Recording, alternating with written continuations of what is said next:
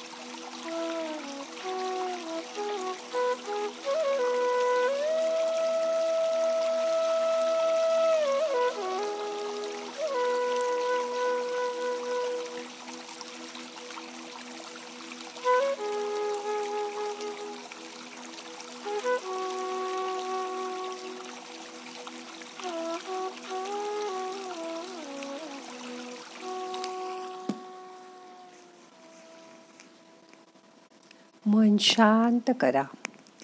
खरंच आयुष्य इतकं सोपं असतं का? कोणाला पैशाची चिंता तर कोणाला करिअरची काळजी. कोणाला कसले आजार तर कोण मानसिक व्याधी छळत असतात.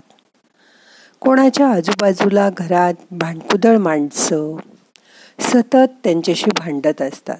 त्याला कर्ज कसं फेडायचं याची काळजी लागून राहिलेली असते. तर कोणी मुलाच्या मुलीच्या लग्नाच्या प्रश्नांनी सतत चिंता करत असतात. त्या सर्वावर उपाय करण्यासाठी त्यातून मुक्त होण्यासाठी ही पंचसूत्री वापरून बघा. नक्की उपयोग होईल तुम्हाला. एक कितीही गंभीर समस्या असू दे त्याकडे हसून बघा. रिलॅक्स होऊन बघा. जसं आज कामवाली आली नाही तर म्हणा चला आज तुम्हाला खूप दिवस पिझ्झा खायचा होता ना मग आज मागवून टाकूया. आणि त्याच्यावर एक मोठे हास्य करा. अरे बापरे आजच पैसे संपले. अजून तर एक तारखेला चार दिवस आहेत. मग हसून म्हणा चला आज घरातली रद्दी विकून येऊया. मग पैसे पण मिळतील आणि घरातली अडगळ पण कमी होईल. समजा बस नाही आली खूप वेळ. खूप वेळ वाट पाहिली. चला आज थोडं चालत जाऊ आणि पुढे जाऊन मग रिक्षा करूया. नाहीतरी हल्ली व्यायाम करायला वेळच होत नाही. कुठलीही समस्या असू दे. तिच्याकडे हसून बघा. तिचा स्वीकार करा. मग बघा ती चिंताच दूर पळून जाते आणि तुम्हालाच त्याच्यावर चांगला उपाय सुचतो. करून बघा. दोन भूतकाळात घुटमळत बसू नका. बसल्या बसल्या ना आपल्या डोक्यात उगीच चक्र फिरत असतात. दहा वर्षापूर्वी मी अजून थोडा जास्त अभ्यास केला असता तर मीही डॉक्टर झाले असते. सात वर्षापूर्वी हा फ्लॅटच्या किमती किती कमी होत्या? तेव्हाच हा फ्लॅट बुक करायला हवा होता. पण नाही जमलं. त्यावेळी मी त्यांच्याशी असं वाईट वागायला नको होतं. त्या सगळ्या लग्नात मीच खूप गरीब दिसत होते. माझ्याकडे चांगल्या डिझायनर साड्या दागिने नाहीतच. त्यामुळे असं होतं. आता बघा व्हायच्या त्या घटना तर घडून गेल्यात. त्या काही आत्ता आपण मागे जाऊन बदलू शकत नाही. मग आता त्यावर विचार करत बसून फक्त आपली बहुमूल्य ऊर्जा खर्च होते. त्यापेक्षा या घटना विसरून जाणं जास्त बरं. म्हणजे मनाला त्रास पण होणार नाही व त्याबद्दल मनाला सारखं वाईटही वाटणार नाही. तीन. तुलना करू नका. त्याला बारा लाखाचं पॅकेज मिळालं. पण मला मात्र दहा लाखाचंच मिळालं. त्याच्याकडे इनोवा गाडी आहे. माझी मात्र खटारा मारुती. तो पुण्यात राहतो चैन करतो. आपण मात्र इकडे तळेगावातच अडकून पडलोय. शेजारीण किती स्लिम ट्रीम आहे. पण मी मात्र दिवसेंदिवस जाडच होत जाते हिला काही सासू नाही नणन नाही. मला मात्र सासूचं करावं लागतंय. नंडा पण आईला भेटायला सारख्या येत असतात. तिचा नवरा तिचं सगळं ऐकतो. हे मात्र काही सांगितलं की नुसतं बघू म्हणतात. असं बघा या जगात प्रत्येक गोष्ट एकमेव अद्वितीय आहे. गुलाब सुंदर असतो. तर मोगऱ्याला छान वास असतो. त्याचा सुवास हीच त्याची ओळख आहे. प्रत्येक फूल त्याच्या परीने सुंदरच असतं. असेल आंबा फळांचा राजा पण म्हणून भल्या मोठ्या बेडप कलिंगडाची चव थोडीच कमी होते त्याच्या रूपाने. नाही ना जांभळं बोरं स्ट्रॉबेरी लिची यांची तर गोष्टच न्यारी. प्रत्येक फळाचा आपला म्हणून एक स्वाद असतोच. त्यात करतो का आपण कधी तुलना? नाही ना? मग स्वतःची सुद्धा कधीही कोणाशीच तुलना करू नका. कोणी बुद्धीने कुशाग्र तर कोणी व्यवहार ज्ञानात पक्का असतो. सगळीकडे यश मिळवतं. पण तो मात्र खऱ्या प्रेमाचा भुकेला असतो. यात लक्षात घ्या प्रत्येकात डाव उजवं असतंच. म्हणून आपली स्वतःची कोणाबरोबर तुलना करू नका. या जगात इतके लोक राहतात कुणीही कोणासारखं नाही. अगदी जुळ्या मुलांचेही हाताचे ठसे वेगवेगळे असतात. कुणीही कोणासारखं नसतं. प्रत्येक व्यक्ती देवानी एकमेव अद्वितीय केली आहे. अगदी तुम्ही पण. चार आपल्या आयुष्यात काय करायचं? ते एकदा ध्येय ठरवून घ्या. आपलं जीवन हे भगवंताने दिलेले एक अनमोल प्रेझेंट आहे. त्या आयुष्यात आपण आनंदी राहावं हीच त्या भगवंताची इच्छा असते.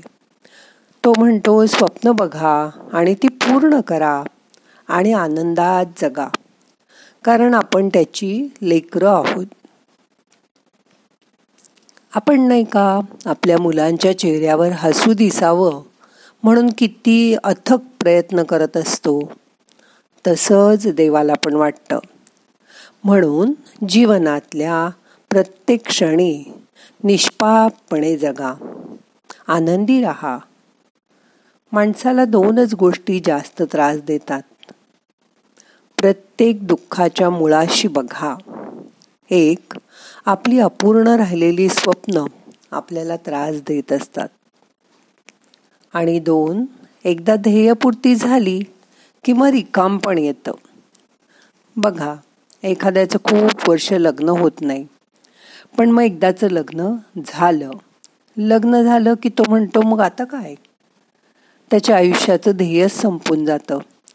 लग्न होईपर्यंत जळी स्थळी काशाणी त्याला मुली दिसत असतात. त्याचा थ्रिल अनुभव करायचा असतो. मग त्यामागचं थ्रिल संपून जातं.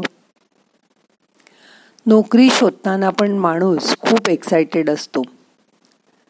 कुठे नोकरी मिळेल कशी मिळेल पगार किती मिळेल आपल्याला जायला यायला आजूबाजूचे लोक कसे असतील? त्याला मग काही दिवसांनी जॉब मिळाला की त्याचाही कंटाळा येतो. त्याला त्यात तोच तोचपणा आल्यासारखं वाटायला लागतं.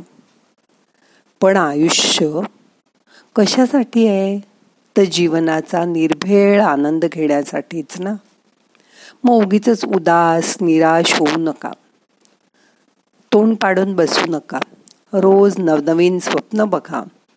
आणि मनापासून त्याचा पाठपुरावा करा. पाच. सेवा करणाऱ्याला नेहमी आत्मिक समाधान मिळतं. बघा हं. उदबत्ती स्वतः हवेत विरून जाते पण वातावरणात सुगंध पसरवते. दिव्याची वात जळून जाते पण प्रकाशाने देवघर उजळून टाकते. झाडं सूर्याचं ऊन सहन करतात पण येणाऱ्या जाणाऱ्या वाटसरूंना सावली देतात. साधं गवत खाऊन गाय चविष्ट पौष्टिक असं दूध देते. आणि म्हणूनच आपल्या हिंदू संस्कृतीत नद्या नाले डोंगर झाडं गायी यांना आपल्याच्या पूजनीय मानलं आहे. तुम्ही काहीतरी दुसऱ्यासाठी निस्वार्थीपणे करून बघा. तुम्हालाही हे आत्मिक समाधान गवसेल. आणि मग बघा तुमचं आयुष्य सुखी आनंदी आणि समाधानी जाईल. मग बघा हं ही पंचसूत्री वापरून परत एकदा सांगते एक कितीही गंभीर समस्या असू दे त्याकडे हसून बघा. दोन भूतकाळात घुटमळणं बंद करा. तीन तुलना करू नका. चार. आयुष्याचं ध्येय नक्की ठरवा. पाच. सेवा करा आणि आत्मिक समाधान मिळवा. मग बघा तुमचं आयुष्य किती आनंदी होईल ते. आता दोन मिनटं शांत बसा.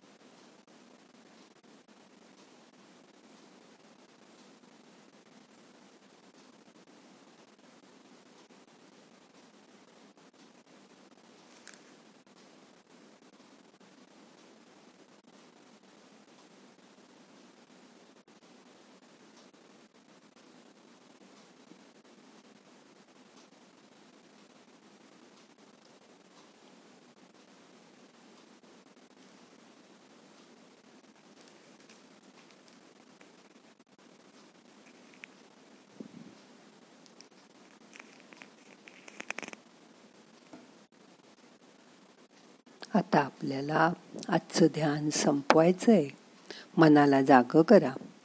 प्रार्थना म्हणूया. नाहम करता हरी करता हरी करता ही केवलम.